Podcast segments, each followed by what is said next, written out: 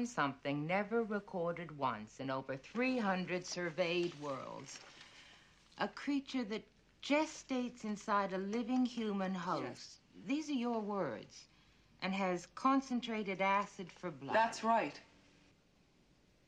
Look, I can see where this is going. But I'm telling you that those things exist. Thank you, Officer Ripley. That will be all. Please, you're not listening to me. Kane, the crew member. Kane, who went into that ship, said he saw thousands of eggs there. Thousands. Thank you. That will be all. God damn it! That's not all. Because if one of those things gets down here, then that will be all. Then all this, this bullshit that you think is so important, you can just kiss all that goodbye. Let's do it. Oké, okay. nou, welkom bij uh, de zevende aflevering van Inglorious Rankers. Ja, eigenlijk, uh, het is volgens mij inmiddels aflevering 9. Want we hebben wat afleveringen uh, gesplitst. Waaronder de eerste Star Wars was natuurlijk al twee afleveringen. En ja, afgelopen weken is Vincent even solo geweest met de afleveringen van Ranking de 80 Soundtracks. En natuurlijk zijn, we, uh, zijn we er allebei. Dus Vincent is ook weer van de partij. Ja, goeiedag allemaal. Welkom luisteraars. Ja, welkom luisteraars. Hartstikke leuk. Uh, ja, aflevering, officieel aflevering 7.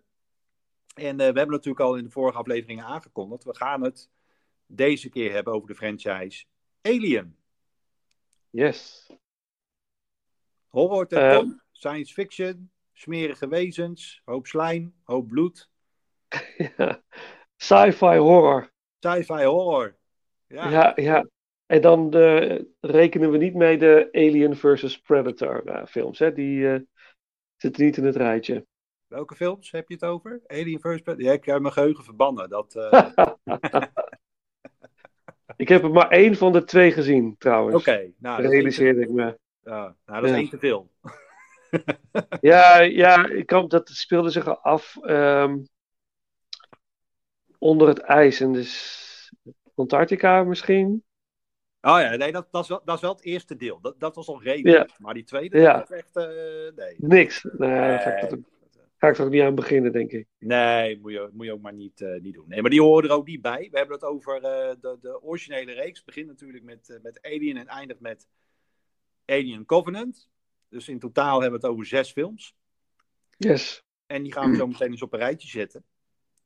Ja, ja, ik, ja. Heb al, ik heb er wel zin in. Ik, vind het een leuke franchise. Ik bedoel, ik ben wel een fan van, van Alien. Wat, wat, wat, is jouw, ja, wat is jouw band met, met Alien?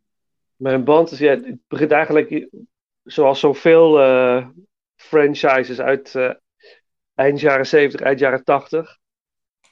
Ik ging altijd, uh, ik, ik liep altijd als kind langs alle bioscopen in Nijmegen om te kijken wat er ging draaien of wat er op dat moment draaide. Dan had je nog hele mooie vitrines met lobbycards en posters. En op een bepaald moment liep ik in de stad en ging ik langs de bios en hing er een hele grote poster binnenkort Aliens. Hè, dus eh, de, de, tweede film in de reeks. En dan zie je Sigourney Weaver met een grote uh, uh, soort mitrailleurachtige gun op de poster. Met in haar armen dat meisje, Newt. En This Time It's War of zo. Ja, dat, dat sprak me natuurlijk meteen aan. Maar ik was tien of zo. Dus ja, dat, ik was er langs als zijn leven niet heen. En toen ging die draaien, dan zag ik die lobbycards. En toen kreeg ik in de gaten dat het ging over een buitenaardse wezen. En mijn vader ging wel kijken. Dus ik jaloers op mijn vader. En uiteindelijk, ja, dat bleef me fascineren. En een aantal jaar later, misschien een jaar of drie, vier later of zo, heb ik uh, zowel Aliens als Alien op VHS gehuurd. En die op één avond gekeken. Ja, toen was ik om. Vond het fantastisch. Dus dat, uh, ja. En sindsdien eigenlijk. Oké. Okay. Ik weet wel goed dat was... Ik weet goed, toen ik tien jaar was, ja, dan vond ik alles van de mitrailleur op de poster vond ik leuk. Ja, ja. Of er nou een alien bij stond of niet, dan maakte niet zoveel uit als er maar nee. een pistool of een mitrailleur op de poster stond. Dan, uh, dan was dat prima. Dan, uh, dan moest, ja. ik, moest ik hem kijken. Dat, ja. ja, dat had ik ook hoor. En ja, die zit ook met Rambo, Rambo First Blood Part 2. Ja. Die poster is epic met een big gun en die explosie achter hem. Nou, Ja, maar STH-films zijn ook gewoon echt, echt gewoon top. Wat zei je? De? STH-films. Wat is STH? Ja, schieten, tieten en helikopters. ja, daar, daar, moet je echt jaren tachtig uh, hebben. Ja, dus jaren. Dat, dat, dat is volop. Ja. Ja, ja echt. dat soort films, dus uh, dat was prima. Ja, ja er wat aliens bij en zo. Nee, maar zonder gek op stokje. Alien is natuurlijk wel echt een legendarische franchise. Uh, absoluut, hè, absoluut. De eerste, de eerste, film uit 1979. Hè, dan praten we over twee jaar na Star Wars. Wat voor ja. Ridley Scott ook echt een inspiratiebron onder andere is geweest om, uh, om Alien te maken. Ja. Uh, ja. ja, Ridley Scott heeft zich natuurlijk al ja, echt wel bewezen in de filmwereld dat die man fantastische films kan maken. En uh, ja, Alien is een beetje een mix van Star Wars, Space Odyssey, uh, met een beetje Texas Chainsaw Massacre. Dat zijn een beetje wel de films die ook hem inspireerden uiteindelijk om Alien te maken. Want ja, wat je net al zei, het is sci-fi horror. Hè? Dus eigenlijk een horrorfilm die zich echt afspeelt uh, in space, in de ruimte. Ja. En in de eerste ja. film is dat aan boord een ruimteschip. Waar, waar de bemanningsleden in een ja, soort cryostasis verblijven. Hè? Ze zijn onderweg naar aarde, naar hun ruimtemissie. Ze worden wakker omdat dat schip uh, opeens een andere koers uh, gaat varen. En zo komen ze eigenlijk op een onbekende planeet terecht. Waar ze dus ook in aanraking komen met, uh, ja, soort, soort, ja, zijn het eieren? Hè? Een soort vreemde eieren vinden ze in een, in een, in een neergestort ruimteschip. Ja, ze vinden een spaceship, ja, met daarin inderdaad die eieren. Ja, ja. ja en binnen no time, nou ja, dan wordt een van die bemanningsleden belaagd door zo'n, door zo'n, ja, door de, door de facehugger. Hè? Inmiddels kennen we hem wel. Dat, dat, spinachtige beest met zo'n met zo'n met zo'n krulstaart. Ja, die ja. springt dan uit zo'n ei, die springt op, uh, op iemand zijn gezicht en uh, die legt een eitje in iemands, uh, iemands keel. En uiteindelijk komt daar dat slijmerige, smerige xenomorph beest uitzetten, ja. die, we dus, die we dus kennen inmiddels. Ja. Ja, en vanaf het moment dat ze in dat ruimteschip komen in die eerste film, dan, ja, dan all, all hell break loose. Want de bemanningsleden worden één voor één het doelwit van dat beest. Wat uiteindelijk ja. dus nou ja, is ontpopt naar de xenomorph, naar dat, naar dat grote, slijmerige en uh, bloeddorstige ruimtewezen. En uh, ja, dan is het een en al spanning en sensatie. En wat ja. ik eigenlijk heel erg goed kan herinneren van die eerste Alien is dat hij heel claustrofobisch is. He, want het speelt zich ja. natuurlijk af door de nauwe gangetjes van, uh, van dat ruimteschip. Ja. Dat beest ja. kan op ieder moment opduiken, dat voel je ook als kijker. Dat je denkt, oeh, nou, als ze nu het hoekje omgaan, dan gaan ze ook gelijk het hoekje om. Maar ja, uh, ja dat, dat is heel gaaf, dat is heel spannend. Hè? Terwijl het ja. soms smerig is. Dus, uh... Ja, dat, dat is wel die hele beklemmende spanning in de eerste Alien. Die, die, die kenmerkt die film heel erg, vind ik. En ik, ze hebben die, uh, die eigenlijk de Nostromo, zo heet dat ruimteschip, hè, die hebben ze helemaal, vrijwel helemaal nagebouwd. De, de, het interieur. Dus die, de acteurs moesten ook tijdens de opnames door die gangen lopen, echt. Dus het was echt één grote set. Uh, dat gebeurde toen nog, hè, zonder CGI of greenscreens. Het was gewoon echt een, een gebouwde set. Ja. En de schrijvers van, uh, van Alien, dus de oorspronkelijke scriptschrijvers, Dan O'Bannon en Ronald Shusett. Uh, het idee was eigenlijk, vooral van Dan O'Bannon, van, omdat, om een, een soort Hitchcock-achtige science fiction film te maken. Dus eigenlijk dat je zo lang mogelijk wacht om het daadwerkelijke gevaar te laten zien. En het alleen maar te voelen. En dat doet, vind ik, Alien echt briljant. Want ook aan het begin, ze krijgen dat noodsignaal, die, dat schip verandert van koers. En de, uh, een deel van de bemanning heeft iets van, ja, moeten we dit nou wel doen? Moeten we hierheen? Is het wel verstandig om naar buiten te gaan? Want we weten niet wat het is. En vervolgens, als inderdaad die facehugger op dat, op dat bemanningslid, gespeeld door John Hurt, dat het op hem zit, uh, de uiteindelijke heldin, ook van de andere films, Ripley, Sigourney Weaver, die wil, in eerste instantie wil zij dus niet dat die facehugger dat schip inkomt. En uiteindelijk is de, de, de, de robot, de android, die eruit ziet als een mens, die haalt het tegen alle uh, bevelen in toch naar binnen. In het kader van we gaan, we willen de, onze bemanningslid redden. Maar uiteindelijk wil die gewoon een sample van die, van die alien hebben. Maar dan komt hij toch binnen. En dan blijkt ze gewoon echt een hele verkeerde keuze gemaakt te hebben. En dat, dat beestje, dat, dat schiet los en dat groeit binnen een paar uur tot een twee meter uh, hoge bloeddorstige moordenaar. En dat één alien en, en een crew in één ruimteschip. En ze kunnen geen kant op. Kijk, op de, op de poster, op de officiële poster staat ook van In space no one can hear you scream. Ja, dat is natuurlijk een fantastische tagline. Ja, ja dat, is, dat is het ook helemaal, die film. Ja, je, wat je ook doet, je zit gewoon vast. Met een wezen wat, wat, wat op moord uit is. Ja, het is gewoon een moordmachine. Dat is het. Dat is het enige wat dat beest doet, moorden. Ja, fantastisch. wat je wel goed zegt, inderdaad, is. Uh, dat, Alien is wel wat meer dan, dan, dan, dan, dan, dan een opjaagfilm, hè, een chasefilm. Uh, want het gaat niet zozeer eigenlijk om.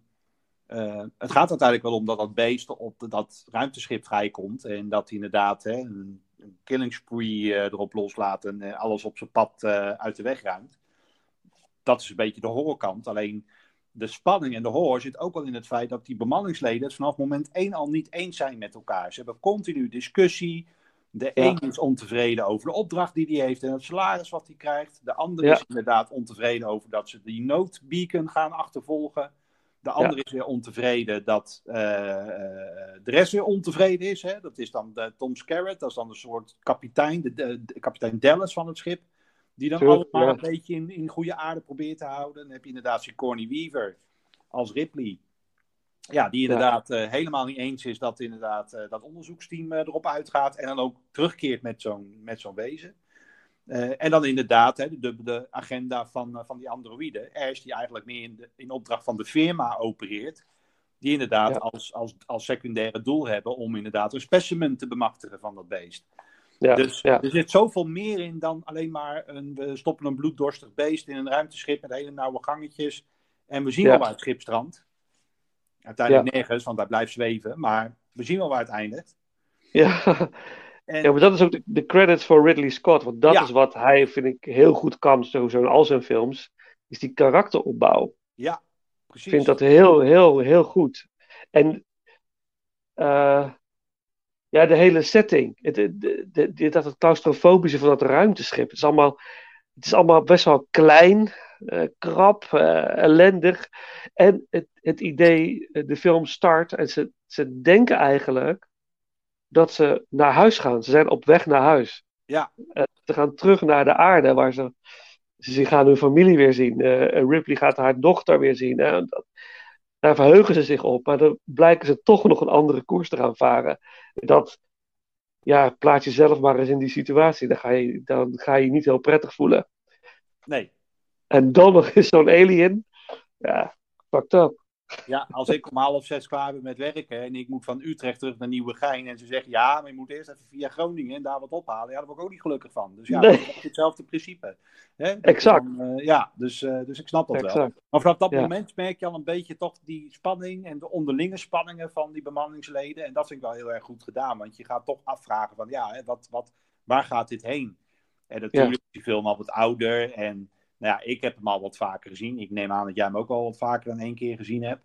Zeker. Uh, maar ja, het is natuurlijk wel zo, op de nu weet je het dan. Maar als je zo'n film voor de eerste keer kijkt, dan weet je eigenlijk niet waar het heen gaat. Hè? Het blijft toch een beetje spannend van, nou ja, uh, de, de, de, vooral onder die bemanningsleden. Ja, wie is nou eigenlijk de goede en wie is de kwade in dit verhaal? Hè? En dat is ja. continu een vraag die blijft spelen en pas ook aan het einde wordt beantwoord. En dat is wel, ja.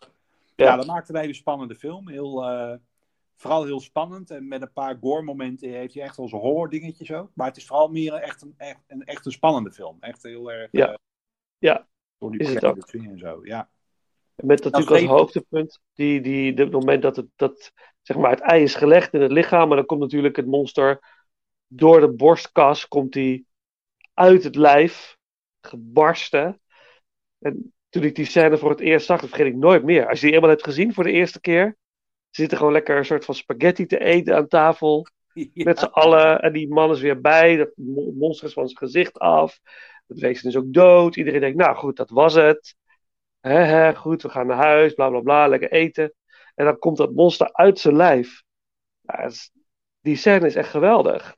Ja, En dat, dat het ook niet, dat eh, in, de, in de documentaire over, die, over Alien komt het ook naar voren dat de scriptschrijvers hadden soort basic verhaal gemaakt over een alien in een ruimteschip.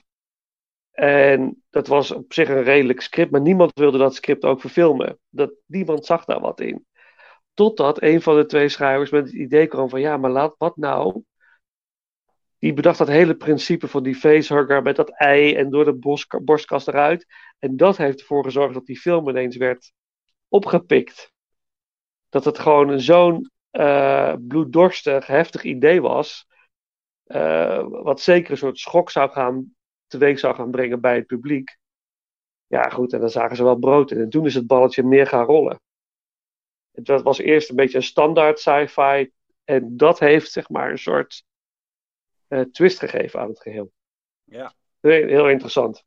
Ja, Dus ik weet die- wel, dus ik heb wel gelezen dat inderdaad, eh, wat, wat ook wel grappig was, want in principe naar Star Wars was natuurlijk het science fiction genre echt wel een dingetje. Hè? Want ja, het, het werd toch bewezen dat je opeens met een sci-fi film toch volle zalen kon trekken en geld kon verdienen. Ja. Ja, En daarom kreeg Ridley Scott ook een groter budget om Alien te maken eh, dan eigenlijk normaliter werd vrijgesteld voor een sci-fi film. En dat Ja. budget is al eens een keer verdubbeld toen eh 20th Century Fox, de rechthebbende van Alien, uiteindelijk eh, zijn storyboard zagen. En dachten van oké, ja, dit, dit gaat wel episch worden. ja. Dus laten we dat budget wat nodig is, laten we het maar gewoon verdubbelen. Laten we hem gewoon alle middelen geven die hij nodig heeft om die film te maken. Ja, Ja. ik denk dat het een hele goede call is geweest. Want ja, ik denk dat Alien wel tot een van de meest iconische horrorfilms behoort eh, die tot heden zijn gemaakt. eh. Ja, en ook heel veel spin-offs heeft hij gehad. Ook, ook veel Italiaanse spin-offs. Je hebt een Alien 2, bestaat er, een Italiaanse film. Alien 2. Ja, dat is gewoon een baggerfilm natuurlijk. Dan heb ik jou daar, die totaal niet rekening houdt met karakteropbouw, maar heel veel gore heeft. Dus die film heeft al echt heel veel gedaan. Dat, is, eh, en wist je dat, dat oorspronkelijk het script is verkocht aan eh, Roger Corman? Dus de, de, de grote B-filmregisseur. Stel je voor, als die die film had gemaakt, dan was het never nooit eh, van dit kaliber geweest. Nee, dat was niet gaan vliegen. Nee, dat denk ik ook niet. Dus uh, God, God zijn dank is het Ridley Scott geweest met 20th Century Fox. Dus dat is wel, eh, dat is wel mooi inderdaad. Ja, Ja, geweldige film. ja Geweldige zeker. Alleen ja, zeven jaar later komt dan dat echte vervolg, hè? Aliens. Ja, Van James Cameron. Ja, die, eh, die kennen we wel van, van Terminator natuurlijk. ja, Inmiddels ook Titanic en eh, Avatar natuurlijk. Eh, Ja. Maar een compleet andere film dan Alien. Ja. Veel het is wel echt een vervolg. Ja, Ja, ja, het is ja. vervolg. Maar veel Ja. meer actie. Eh, wel weer die spanning. Hè? Het claustrofobische is een beetje weg. Maar wel veel meer actie, veel meer geweld. Veel meer bloedvergieten. Ja. Ja. En, in een, en in de notendop, ja, wat, wat gebeurt hè? In, in Alien was Sigourney Weaver niet de topbill actrice natuurlijk. Hè? Ik bedoel, ze was meer een side character. Die uiteindelijk in populariteit eh, eh, won. En daardoor in deel 2 eigenlijk een beetje naar voren werd geschoven als het boegbeeld van de franchise. Vandaar dat ze ook zo prominent op die cover staat van Aliens. Inderdaad met Ja. die oversized eh, gun en dat kinderarmen. Ja. Ja, een beetje inderdaad de heldin, hè? De, de, het boekbeeld van de franchise. En in deel 2 ontwaakt ze eigenlijk na, nou wat zou het zijn, een jaar of 50 of 60 geloof ik, als ik me goed kan ja herinneren. 57 jaar later. Ja, 57 Ja, ja. jaar later. Eh, ze is natuurlijk eh, na Alien is ze ontsnapt met een escape pod van de Nostromo. En daardoor heeft ze echt 57 jaar in de ruimte gezwe- rondgezweefd. En is uiteindelijk gevonden door een bergingsteam. En ontwaakt ze 57 jaar in de toekomst. Tot haar grote spijt ontdekt ze dat haar dochter inmiddels is overleden. De wereld is veranderd. En de firma die houdt haar nog steeds verantwoordelijk voor het hele debakel wat er op de Nostromo heeft afgespeeld. Want zij is de enige, spoiler voor de mensen, zij is de enige overlevende Ja. Zij was uit de, enige- uit de eerste film. Ja, Ja, zij was de enige dat, eh, dat slijmbeest eh, overleefde. En ja, in deel 2 wordt ze dan verantwoordelijk gehouden. Op de, ja, zij blijft erbij dat er dus een, een bloeddorstig wezen bestaat die, nou ja, alles wat hij op zijn pad tegenkomt vernietigt. En dat dat absoluut dat beest niet in een bewoonde wereld terecht mag komen, want dan is het einde van de mensheid eh, of het einde van de bevolking nabij. Alleen het blijkt dat op de planeet waar ze uiteindelijk dat ei gevonden hebben, waar het eigenlijk mee begon, blijkt inmiddels dat daar een kolonie is. Hè, vanuit de firma, die hebben daar een kolonie eh, geplaatst. En van het een op het andere moment wordt het contact met die kolonie verbroken. Waardoor ze dus een team van Navy's, eh, Navy naar dat, eh, ja, soort Navy SEAls zijn toekomstige super Ja. eh, ruimtesoldaten, die sturen ze dan naar, de, naar die planeet toe. Met Ripley als een soort adviseuse die dan meegaat naar, de, naar die planeet. Ja, en dan komen ze daar en dan, eh, ja, vanaf, eh, vanaf het moment dat ze landen eigenlijk, is het gewoon, wordt het gaspedaal ingedrukt. Ja. Er wordt aardig wat ammunitie doorheen gejaagd. Die Ja. die op de poster staan, ja, daar hebben ze er een stuk of twintig van. Nou, die draaien op volle toeren. Ja, En, eh, ja, die beesten, dat, het is gewoon niet één meer, maar het zijn er gewoon honderden ineens die ze moeten Ja. gaan eh, bestrijden. Ja. En ja, Ja. het is eh, ja, een spektakel ten top. Het is echt. Ja. absoluut. Het is ook echt. James Cameron had natuurlijk hiervoor Terminator gemaakt. En het was zeg maar wat ik, wat ik heb ge. er is een hele interessante documentaire over aliens ook. Daarin komt ook heel erg naar voren dat, dat vervolgens heel veel jaren is dat uitgesteld. Ze wilden wel een vervolg maken, maar er kwam geen geld los. En er kwam geen, werd geen juiste regisseur gevonden. Er waren, eh, waren ehm, bestuursconflicten binnen 20th Century Fox. Dus het ging allemaal maar niet. En uiteindelijk was het script er. En Sigourney Weaver had gezegd: Oké, ik doe het. En ehm, toen was het nog van: Oké, wie gaat de regisseur worden? En eh, James Cameron had zichzelf al aangeboden om het te gaan doen. Omdat hij ook fan was van de eerste Alien. En hij had zeg maar ook ergens bij verschillende andere science fiction films achter de schermen gewerkt, volgens mij, eh, als special effects medewerker of iets in die trant. En uiteindelijk kreeg hij de kans om Terminator te maken. Dat werd een groot succes, werd gezien door 20th Century Fox. En toen kreeg hij inderdaad van, oké, je mag hem, je mag hem gaan maken. Ja, en toen is die, die hele, het maken van aliens is echt een, van de ene kant een eh, ehm, hele innoverende tijd geweest voor de crew, omdat ze zeg maar e- echt met practical effects gingen werken, moesten werken. Dus al die aliens zijn of mensen in pakken of eh, op afstand bestuurde robots eigenlijk. Dat hebben ze allemaal moeten maken. Dat, dat is niks, er komt geen computer bij kijken. En James Cameron is een hele veel eisende regisseur. Je, daar heb je vast ook wel eh, verhalen over gehoord. Die gaat echt tot het uiterste om, eh, om alles eruit te halen. En dat deed hij toen ook al, ook al was hij nog niet zo bekend als nu. En eh daar konden veel mensen toch niet tegen. Dat een cameraman is vervangen na twee weken, die kon niet werken met James Cameron. Want die heeft een hele eigen visie. En als je dat niet wil filmen, ja, dan kun je eigenlijk als het ware oprotten. Maar eh, uiteindelijk is het, is het natuurlijk helemaal goed gekomen. Want ja, ik moet zeggen, deze film is wel echt fenomenaal goed. Ja, het is, eh, ja, het is een topper. Trouwens, wel grappig inderdaad dat je zegt James Cameron. Dat schijnt inderdaad niet zo'n hele fijne werkgever eh, te zijn. Er is een, er, hij heeft een film gemaakt en die werd te- op het terrein tegelijk opgenomen met, opgenomen met een andere film. Volgens mij was het T2. Ik weet het niet zeker. Ja, oké, ja. Maar dat eh, die crews van die twee filmsets, die, ja, die liepen ook wel eens kriskels door elkaar natuurlijk. En op den duur had eh, de crew van, dat, van die andere film, ik weet niet meer welke film dat was geweest, of welke crew dat is geweest, maar die crewleden, die droegen op de duur een t-shirt van Gladly we do not work on the set of, en volgens mij was het T2. Puur omdat James Cameron daar was en iedereen wat aan het afblaffen was en iedereen maar eh, Ja. echt aan het slavendrijven was. En die crew van de andere film, die had dus een t-shirt laten printen en die droegen ze dus ook voor Gladly we do not work at the set of Ja. T2 of een andere James Cameron film. Nou, ja, dat zegt natuurlijk wel heel veel als, eh, als mensen in de film misschien niet voor je willen werken.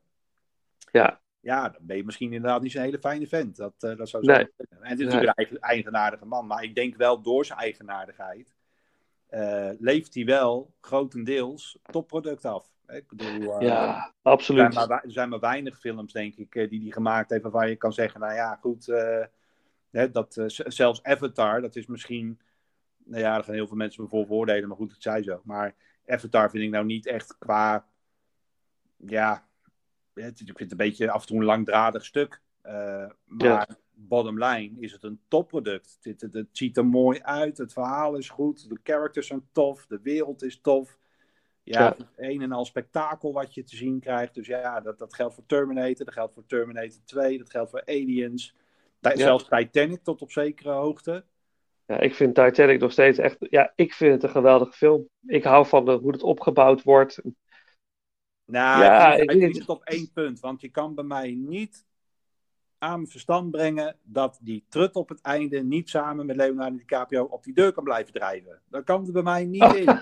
Zouden er makkelijk allebei op kunnen liggen. ja, oké. Oké, nou ja, goed. Daar wil ik niet over nadenken. Dat is gewoon een klote film, maar voor de rest is hij oké. nee, oh, dat, uh, Sigourney Weaver zegt ook in een interview, ze zegt ook van, kijk, het is inderdaad, hij is niet een makkelijke regisseur, maar dit is een man met een hele duidelijke visie. Ja, en ik begrijp ook wel dat, ik regisseer zelf ook voor theater, je hebt iets in je hoofd en dat moet op die planken. Of dat moet, dat, dat snap je? En je probeert mensen te stimuleren om, om ze daar te krijgen, maar het is jouw visie. En vooral, en vooral als je het zelf hebt geschreven, als je deels het script hebt gemaakt. En ja, ja, ik, ik, ja, het zal niet eenvoudig zijn, maar ik begrijp wel dat hij zo is zoals hij is. maar. Ja. Ik, ik, ik, begrijp dat wel. En, en, wat, wat hij ook... en, en, zolang die topproduct blijft, uh, blijft maken, dan mag hij voor mij ook gewoon de klootzak zijn hoor. Vind ik helemaal niet erg. Tuurlijk. Als het resultaat er naar is. Ja, Tuurlijk. Weet je, uiteindelijk word ik ervoor door vermaakt, dus uh, ik vind het prima. Ja. En ik bedoel, kom op, uh, ik, voor uh, 7 miljoen wil ik me ook wel laten uitschelden op een filmset. Ja, ja als acteur zijnde dat, is, dat, is, dat is natuurlijk ook wel een dingetje. Hè? Dat, dat, dat, dat merk je nu wel wat, wat, wat meer. Kijk, je ziet de laatste tijd wel een beetje een trend ontstaan, vind ik. Uh, even, even zijspoor. Uh, zijspoor. Uh, hey, je ziet vaak nieuwsberichten, bepaalde beschuldigingen aan het adres van andere mensen uit de filmindustrie. En ten eerste denk ik dan van oké, waarom moet je daar dan 30 jaar mee wachten? Of 20 of 25 jaar? Dat, dat ten eerste. Nu snap ik wel als je iets traumatisch hebt ervaren, dat je misschien hè, niet gelijk binnen een week dat wil broadcasten. Uh, Zeker. Dat je daar wel mee wacht. Maar toch vind ik het wel dat als. Hè, een beetje het principe van als er één over de dam springt, dan volgt de rest. En dat is al een beetje gaande. En nu opeens komen er heel veel verhalen naar boven en heel veel kritiek aan het adres van bepaalde filmmakers of van bepaalde mensen in de filmindustrie. En dan denk ik, ja, jongens, maar je hebt destijds wel die check van inderdaad van 7 miljoen geïnd. Uh, hè? Dus stel dat inderdaad nu de kritiek zou zijn van, uh, ja, hij is toch niet goed voor me geweest en hij heeft me 20 uur per dag laten werken. Dan denk ik, ja, weet je, uh, pak een zakdoek, droog je traantjes. Je hebt er fucking 8 miljoen voor gekregen. Bekhouden. Ja. Gewoon klagen. Je hebt, je, je, hebt er goed van geleefd. Dus ja, uh, ja dat, uh, dat, dat vind ik wel. Maar ja, ja het is een heel lastig ding. Weet je, ik, ik begrijp ook inderdaad het idee waarvan als er één schaap over de dam gaat, volgt de rest. Dat is natuurlijk ook zo. En daarom vind ik het lastig om. Het is heel moeilijk in te schatten van welk verhaal is waar en ja. welk verhaal is niet waar. Want je, dat weet je gewoon niet als, als uh, ja, normale man. Als buitenstaander weet je het niet, want je hebt weet niet gewoon niet. info. Weet je, je hoort nee. het ene verhaal, je hoort nee. het andere verhaal. En het is dan heel. Alleen ik vind het wel. Kijk, als, het, als, er, als er waarheid of kern van waarheid in beschuldigingen zit of in kritiek zit, dan vind ik het niet. Uh, vind ik het niet erg, want ik vind wel dat dat soort dingen aan het licht moeten komen. Alleen op het moment dat het niet waar is, je, je vernietigt wel iemands reputatie ermee.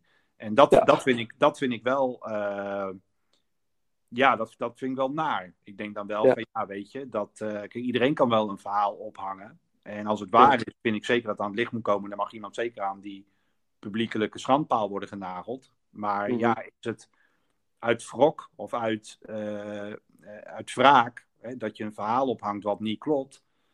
En uiteindelijk mm-hmm. nou, iemand daar wel. Kijk, iemand krijgt toch die stempel. Ja, ja, ja, ja, ja zeker. Een klootzak of, uh, of iemand die intimideert of iemand die over de scheef is gegaan qua misbruik of dat soort dingen. Iemand krijgt wel die stempel en die stempel raakt hij niet zomaar meer kwijt. Want er zullen altijd mensen zijn, ondanks dat de naam gezuiverd is, zullen altijd nog mensen zijn die toch terughoudend zullen zijn. Of uh, iemand toch nog zien als iemand die iets gedaan heeft of iets gezegd heeft wat niet, niet door de beuk kan. Je kijken naar Mel Gibson. Die man wordt nog steeds enorm hard aangevallen op dingen die hij in het verleden heeft gezegd en heeft gedaan. Terwijl ik dan in alle eerlijkheid, ja, weet je, is het slim wat hij gedaan heeft? Nee. Eh, Mhm. verdient hij daar, eh, bij wijze van spreken, een, eh, een, de behandeling die hij nu vaak krijgt? Ja, dat vind ik dan ook te ver gaan. Ik denk, ja, Ja. dat, Ja, maar dat, dat is, dat is het, het, het, het ziekelijke. ja, is het ziekelijk? Ja, misschien eigenlijk ook wel. Dat je. Eh, je zegt iets vanuit jouw overtuiging. Dat is jouw overtuiging. Of jouw mening over iets. Hard of dan niet hard. Dat is tot daar aan toe. Maar je krijgt de hele wereld over je heen. ja, Als jij nu op Facebook iets zegt wat tegen de stroom ingaat, dan gaan mensen je afmaken. Ze gaan je helemaal kapot maken. ja, Weet je, ze maar, het, zit ze lekker achter. Dat, dat is zo makkelijk. Je kan zo makkelijk, zonder dat je iemand persoonlijk kent, een oordeel vellen. Of, eh, snap je? Eh, ah, ik vind dat, daarom vind ik ook, ik zie dat bij mijn dochters, het chatten tijdens games en zo. Ik zie soms dingen voorbij komen dat ik laatst ook tegen een van die twee zei van, misschien moet je gewoon kappen met dat chatten. ja, Weet je, want het is zo makkelijk om, om elkaar op deze manier eh, eh, aan te vallen. ja. Maar wat doe je als je ze face-to-face ziet? Als je, wat ga je dan zeggen? Weet je, dat, ik vind dat het altijd een heel lastig ding is. Zoals zo, bij zo'n Mel Gibson, de, de hele wereld valt over je heen. En het, het is maar net hoe de, hoe de media jouw quote Ja, dat post. het, hè? Wat, wat, hè? Dat zie je vaak in interviews. Een interview duurt vaak 20 minuten tot een half uur. Ze Ja. knippen en plakken er 10 minuten vanuit. En als het op die manier geknipt en geplakt wordt, dat het net lijkt alsof je iets verkeerd zegt, ja, Ja. Dan, eh, dan hang je gewoon. Dan ben je gewoon klaar. En dat, ja, dat is wel. eh, dat vind ik Een voorbeeld, ik, even voordat we verder gaan, even dat eh, politiek. Het is natuurlijk nu een strijd tussen Donald Trump en Joe Biden, hè, natuurlijk. En ehm, op een gegeven moment kwam, kwam Biden met iets, een filmpje op internet over een speech van Donald Trump. En in dat filmpje zie je dat Donald Trump iets zegt over dat de nazi's, they were very decent people, zegt hij dan. Uh, they meant a lot for our future, bla bla bla bla. Dat post hij. Dus iedereen denkt: God, hè, die Trump is een nazi. En hij, weet je, dit is het einde van de wereld als hij aan de macht komt. Maar iemand anders die plaatst hetzelfde, dezelfde speech, maar dan in zijn geheel. Zonder geknip of geplakt. En dan zegt Trump eigenlijk van de nazi's, en ik heb de Duitsers, de Duitsers, zijn, het zijn gewoon very decent people. En dan zegt hij, ik heb het niet over de nazi's. Dat zegt hij. Maar dat hebben ze zo geknipt, dat het dus lijkt Ja, in het Ja, voordeel van meneer ja. Biden. En dan denk ik, ja, dit is echt het ultieme voorbeeld van hoe je de wereld tegen iemand kan laten keren. Ja, ongelooflijk, ongelooflijk. ja. Nee, maar zo, eh, zo gaat het wel helaas. Dus. eh, Toch? Nee, maar goed, ja, nogmaals, James Cameron, ja, weet je, zolang die goed product blijft maken, laat hem lekker de, de, de, de klootzak zijn, de vermeende klootzak zijn, wat ze zeggen dat hij is. Ik vind het prima. Ik blijf Ja. geld betalen voor zijn films. Ik vind ze top. Ja. Dus eh moet ze lekker blijven maken zoals hij het voor ogen heeft. Dus, Ik wil nog even één, één dingetje wat hij op een gegeven moment in een interview zegt. Zegt hij van eh, over, over Alien en Aliens. Wat, hij een beetje, wat zijn gedachtegang daarbij is en wat zijn motivatie was om, het, om, om die spanning erin te brengen. Zegt hij, we zijn allemaal bang voor wat er mogelijk huist in het duister. Maar voelen toch de nieuwsgierigheid om dat te gaan onderzoeken. Maar en met een zaklamp gaan we dan het avontuur aan. Maar wat gebeurt er als die zaklamp uitvalt? Dat idee, dat is wel dat mooi. zegt, dat, dat zegt, hij, dat zegt hij in een interview. Ik denk, oh ja, dat, dat moet ik even opschrijven. Dat is precies wat die film heeft. Ja, is ook zo. Ja, Je gaat met al je guns, maar wat gebeurt er als die guns allemaal helemaal niks meer doen? ja. ja, Daar sta je dan. Ja. Ja, daar sta je dan. Ja. ja. Ja, en dat gebeurt in Aliens, vind ik heel. Dat, en ook daarin de, de karakters. eh, de- alle soldaten hebben een bepaald karakter. Die worden allemaal geïntroduceerd op de dusdanige wijze. Dat je ze in korte tijd allemaal goed leert kennen. En eigenlijk hard hebt voor die hele groep. Ja.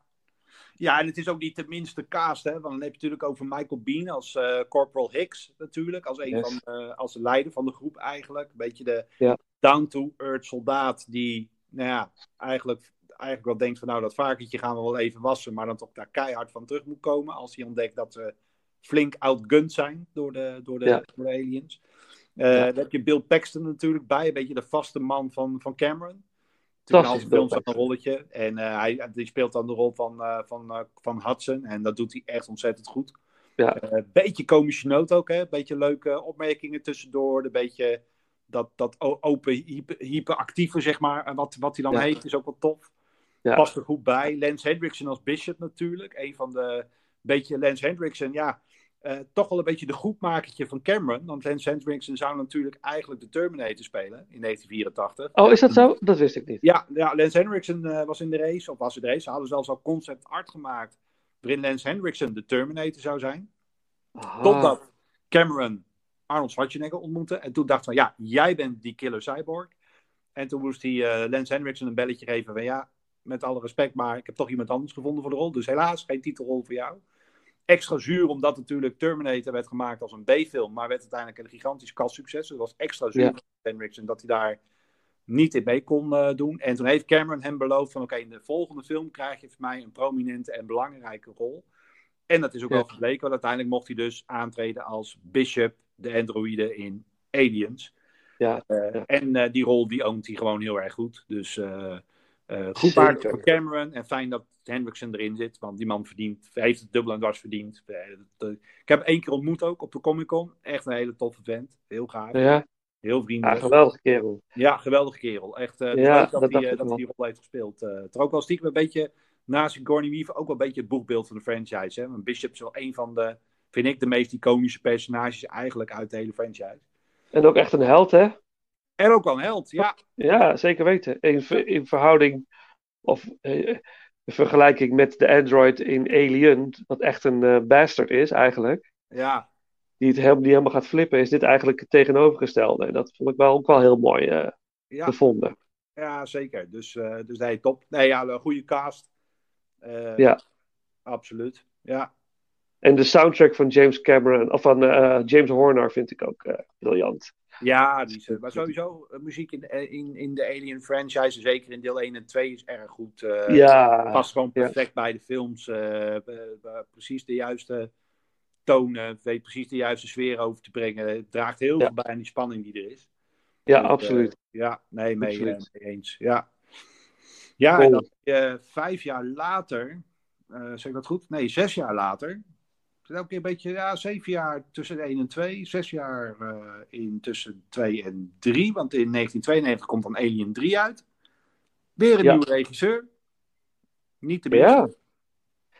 Niet tenminste, maar nog voor zijn, eh, zijn avontuur eh, met Seven. Seven is natuurlijk 95. Ja, dat was wel een beetje wel zijn doorbraak, denk ik, Seven. Maar, Ja. ja. ja, maar in, in 92 regisseerde David Fincher inderdaad eh, Alien 3. Ja. Eigenlijk Ja. wat ik zelf vind van Alien 3, het gaat er, ja, de, de, de- opnieuw weer Sigourney Weaver, hè, toch een beetje dan dat boekbeeld geworden van de franchise. Eh, heeft weer opnieuw een aantal jaren door de ruimte mogen zweven in een eh, ont, eh, ontsnappingscapsule. Ja. En eh, stort dan neer op een planeet, een soort verlaten, ja, wat is het, raffina- raffinaderij of wat, wat is het? Een soort, soort bouw. eh, Ja, een, een- een gevangenisplaneet ook. loodsmederij. Smederij. Ja. Ja. Met, Eh. die wordt gerund door gevangenen eigenlijk. Ja, er zit, daar, die Ja. wordt gerund door gevangenen. Het was eigenlijk een gevangeniscomplex voor het, voor het herintegratieprogramma. Ja, eh, ja. re- rehabil- eh, rehabilitatieprogramma. Maar ehm, nou, uiteindelijk is, heeft de firma zeg maar, een beetje hen losgelaten. Dus die gevangenen zijn daar gebleven, hebben een eigen wereldje gecreëerd. En eh, ja, runnen daar die smederij. Dan stort Ripley neer met haar ontsnappingscapsule. Ja. Voor hun een, een behoorlijk ja, een behoorlijk moeilijk iets, want vrouwen, dat kennen ze niet. En omdat het overwegend eh, moordenaars en verkrachters zijn, is het ook niet echt heel erg slim om de kat op spek te binden, om het zo maar te zeggen. Nee. nee. Dus, dus Ri- Ripley wordt een beetje eh, onder haar hoede genomen door Clemens. Dat is de, de dokter, ook een oud gedetineerde. En die neemt haar een beetje onder hoede, houdt een beetje haar bij de gevangenen weg. Ehm, maar uiteindelijk ontdekken ze dat er ook deze keer weer een, ja, een hu- facehugger, een alien, is meegereisd. Heeft het ook overleefd. Eh, heeft zich inmiddels, eh, begeeft zich in de gevangenis. Maakt Ja. alweer wat slachtoffers. En opeens moet iedereen weer samenwerken om dat beest te vangen. Ja. Eh, ja, en, en wat ze met Alien 3 hebben gedaan, vind ik, is dat ze een beetje terugkeren naar die beklemmende sfeer van het eerste deel. Weer wat meer Ja. drama en wat meer suspense, in plaats van weer heel veel actie en Ja. heel veel geweld. Dat is weer wat minder in deel 3, vind ik. Ja, ja, klopt. Dus ze doen inderdaad een poging om terug te gaan naar, die, eh, naar het beklemmende. Inderdaad, ik, ik vind het eh, eh, qua synopsis heel, in- heel in- interessant gegeven dat als enige vrouw op zo'n gevangenisplaneet, want aan het einde van Aliens overleven Newt, het kind wat ze daar vinden. Michael Biehn overleeft, eigenlijk, aan het einde van Aliens. En Bishop, de, de android. Maar door, ik weet niet precies meer waardoor, maar er gaat iets mis in een, volgens mij door de alien zelf, hè? Volgens mij in het schip. Ja, ja die alien die, eh, die, die, die saboteert, of die facehugger saboteert met dat, eh, want die, die aliens, dat is wel een leuk gegeven, die hebben natuurlijk eh, zuur als bloed, hè, Ja. dat tijd. Ja. En die facehugger die ontwaakt en met het zuur wat hij heeft, saboteert hij eigenlijk die cryo-tubes Ja. waar eh, Higgs, Newt en eh, Ripley in verblijven. Bishop is overigens dan al een soort van inactive, want hij is natuurlijk doormidden gezaagd in Ja, klopt. aan het. Ja. Maar Ja. goed, zijn, zijn overgebleven delen worden wel meegenomen op die ontsnappingscapsule. Die gaan ze nog gebruiken, toch? Die gebruiken Later. ze inderdaad nog. Ja, ja, ja, ja, ja. Klopt wat er Ja. gebeurt. En eh, ja, die- daardoor komen Higgs en Newt tijdens die reis te overlijden. En Ripley overleeft het dan. En landt dus eigenlijk als, of stort eigenlijk als enige overlevende neer op die planeet waar die gevangenen zijn. Ja. Zo zit Ja. het een beetje in elkaar. Ja. En eh, ja. weer een beest die dan los wordt gelaten. En eh, weer ellende. En weer, eh, weer problemen. En weer een hoop bloed. Ja, smerige, smerige praktijken. ja. En, En een hele mooie wending, wat ik wel interessant was, is dat uiteindelijk Ripley zelf een alien in zich draagt. Ja, is geïnfecteerd natuurlijk. Eh, die Ja. heeft dus waarschijnlijk toch tijdens die reis een, eh, een ei in haar gelegd. Ja. Dat krijgt ze natuurlijk op de duur ook, eh, ontdekt ze dat, dat ze dat heeft. En ja, ehm, wat, wat doe je dan? Hè? Laat, je dan laat je het aan het lot over en zie je wel waar het, waar het strandt? Of ja, Ja. Ga, je de, ga je de mensheid redden? Nou Ja, ze kiezen uiteindelijk voor het laatste. Ja, Spoiler alert. Maar ja spoiler alert, maar ja, goed. Maar ze kiest uiteindelijk voor het laatste. En eh vind, Ja. ik, vind ik een heel mooi, mooi einde van, van, Ja. ja. van de trilogie op dat moment nog. Ja, dat, eh, vind ik ook. Ja, en toch ook wel eh, erg zuur eigenlijk dat Ripley, die in al die films daarvoor toch elke keer bij de nood aan dat, ja, aan dat noodlot is ontsnapt, dan nu toch uiteindelijk wordt ingehaald. Dan toch uiteindelijk Ja. toch het slachtoffer wordt van, eh, van zo'n beest. Ja, ja. Ja, dat is, ja. Ook, dat, het is een mooie kant, maar het is ook heel, heel triest. Ja, Maar het is dat een hele mooie afronding van het, eh, van het geheel.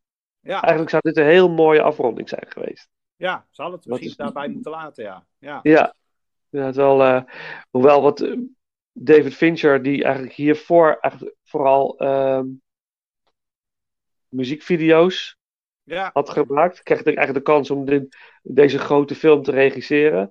En dit, we weten nu inmiddels dat David Fincher ook een man is met een visie. En met een, eh, met een bepaalde manier van filmen, een bepaalde, manier, een bepaalde stijl heeft hij. Ik vind de films van David Fincher echt heel goed. Eigenlijk bijna allemaal zijn ze heel goed. En de enige die ik minder vind, en daar komen straks bij de ranking ook op terug, is deze film, Alien 3, van hem als regisseur. Ik vind de film aan zich echt wel zeker wel goed. Maar als je denkt, is het van David Fincher? Maar als je dan meer leest over hoe deze film gemaakt is, is dat, dat Fincher eigenlijk heel weinig ruimte heeft gekregen van de studio's om er zijn film van te maken. Er is heel veel ehm, eh, eh, bemoeienis geweest van producenten, van geldschieters, die allemaal een bepaalde richting op wilden. Eh, Want de hele sfeer en, en dus de, de film is qua sfeer heel anders dan Aliens en Alien. ze willen wel terug naar die beklemmende spanning, maar de manier waarop het gefilmd is, de, de hele filmstijl, de, het gebruik van kleur, het is heel erg goudbruinachtig. Uh, dat soort kleuren. Ik zie heel veel in de, in de gevangenispakken, in de hallen, in de belichting. Dat is wel echt een heel iets van, van Fincher zelf. Maar daaromheen kun je gewoon soms zien dat het, dat, het mist net iets of zo. Ik weet niet wat dat is. Maar dat is dan misschien die Fincher saus. Die je dan niet overheen uh, kon worden gegoten. Omdat Fincher niet die vrijheid kreeg. Hij is ook heel vaak boos van de set weggelopen. Een paar keer gedreigd om mee te stoppen. En uh, zelfs, er was zelfs een, een hele, heel uh, gevecht met de, de ontwerper van de Aliens. Dat is, dat is een Duitser. Zijn naam is Geiger. Achternaam is Geiger. Ricardo Richard Geiger. Weet niet precies zoiets. Die maakte al tekeningen in de stijl van de aliens en hoe, de, hoe, die, uh, hoe dat ruimteschip eruit ziet en zo. Dat, die stijl van tekenen, schilderen had iemand al in de jaren zeventig. Dat is gezien door de scriptschrijvers van de eerste Alien. En daarop zijn ze verder gaan borduren en heeft hij ook decors mogen ontwerpen voor Alien. En die werd eigenlijk een beetje weggebonjourd uh, bij deze film. En die Geiger is een heel apart figuur, want die nam zeg maar ook opium in. Iedere avond. Om maar te kunnen slapen, want hij bleef maar aangevallen worden door die duistere beelden, ook die, die, hij, die hij vervolgens ging, uh, ging schilderen. Dat is een schrijver van Conan die het gevoel had dat Conan, de barbarian, achter hem stond met een grote bijl, dat hij moest doorschrijven, dat hij erbij neerviel. Zeg maar. Ja, het is helemaal, helemaal geflipt natuurlijk. Dus er was heel veel conflict op die set. En ook Sigourney Weaver was uh, daardoor heel, uh, schijnt heel erg onaardig te zijn geweest naar de, naar de medespelers. Achteraf heeft ze daarvoor ook haar excuses aangeboden.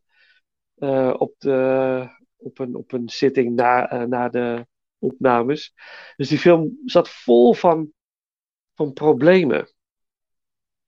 En volgens mij, als dat niet was geweest, had dit wel eens een van de, van de beste van de trilogie kunnen zijn, denk ik. Want het hele concept is echt heel cool.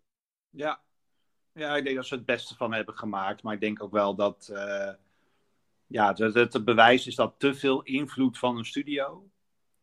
Uh, dat ja. dat uiteindelijk een film echt de das om kan doen. Ja. Uh, ik denk inderdaad dat er, dat er een paar dingetjes in Alien 3 zijn die ja, misschien wel anders hadden moeten zijn om, om ja. uit te kunnen blinken.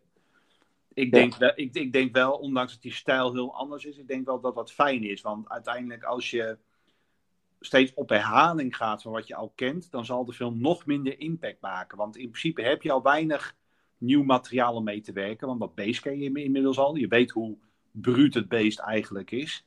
Ja. Uh, je weet ook hoe luguber het eigenlijk is op het moment dat iemand geïnfecteerd raakt en dat dat beest uit die borstkas ja. uh, springt. Dus Ja. je hebt ook niet heel veel nieuw materiaal om mee te werken. Je moet er het beste van maken met wat, wat de mensen al kennen en proberen om ze te verrassen. En Ja. ja. ik denk dat ze daar wel door die andere stijl toe te passen en een beetje dat industriële te, te, toe te passen met die gouden bruintinten Ja. en veel metaal en dat soort dingen. Je kan Ja. net de metaal, metaal niet proeven, zeg maar. Maar het is een en ander metallic wat je, wat je merkt in Alien 3. En dat is wel Absoluut. ja, een compleet andere sfeer. Maar juist ook wel weer fijn, omdat het toch weer vernieuwend is ook. Dus Ja. dat maakt Nee, daar ben ik- dat, dat zal in de ranking ook wel terugkomen. Dat, dat maakt hem voor mij dan wel een echt goede film. Ja, nee, dat ben ik helemaal met je eens. Dat is het ook. En ik denk ook, en volgens mij komt die, dat gevoel, hè, met dat, dat, metaal, dat, die rook en de, de, de stijl, dat komt echt van Fincher af, volgens mij. Dat is echt Ja. zijn, eh, eh, ja, zijn ding. Maar hij was natuurlijk een beginnend, soort van beginnend regisseur. Dus als hij nu de kans zou krijgen om eh, een Alien film te maken, ja, zouden we iets heel anders krijgen. Maar ik ben het zeker met je eens over, over die, eh, dit vernieuwende. Ik, ik kan dat ook wel waarderen. Ja, Goeie film. ja goede film. Dan kunnen we ja, dat zal in de ranking ook wel terugkomen. Maar dat, is niet te zeggen over het. Beste luisteraars, dit was de eerste aflevering van onze Alien Ranking podcast. Over twee weken komt de tweede ronde uh, online en horen jullie ook onze definitieve ranking van de Alien films. Tot over twee weken.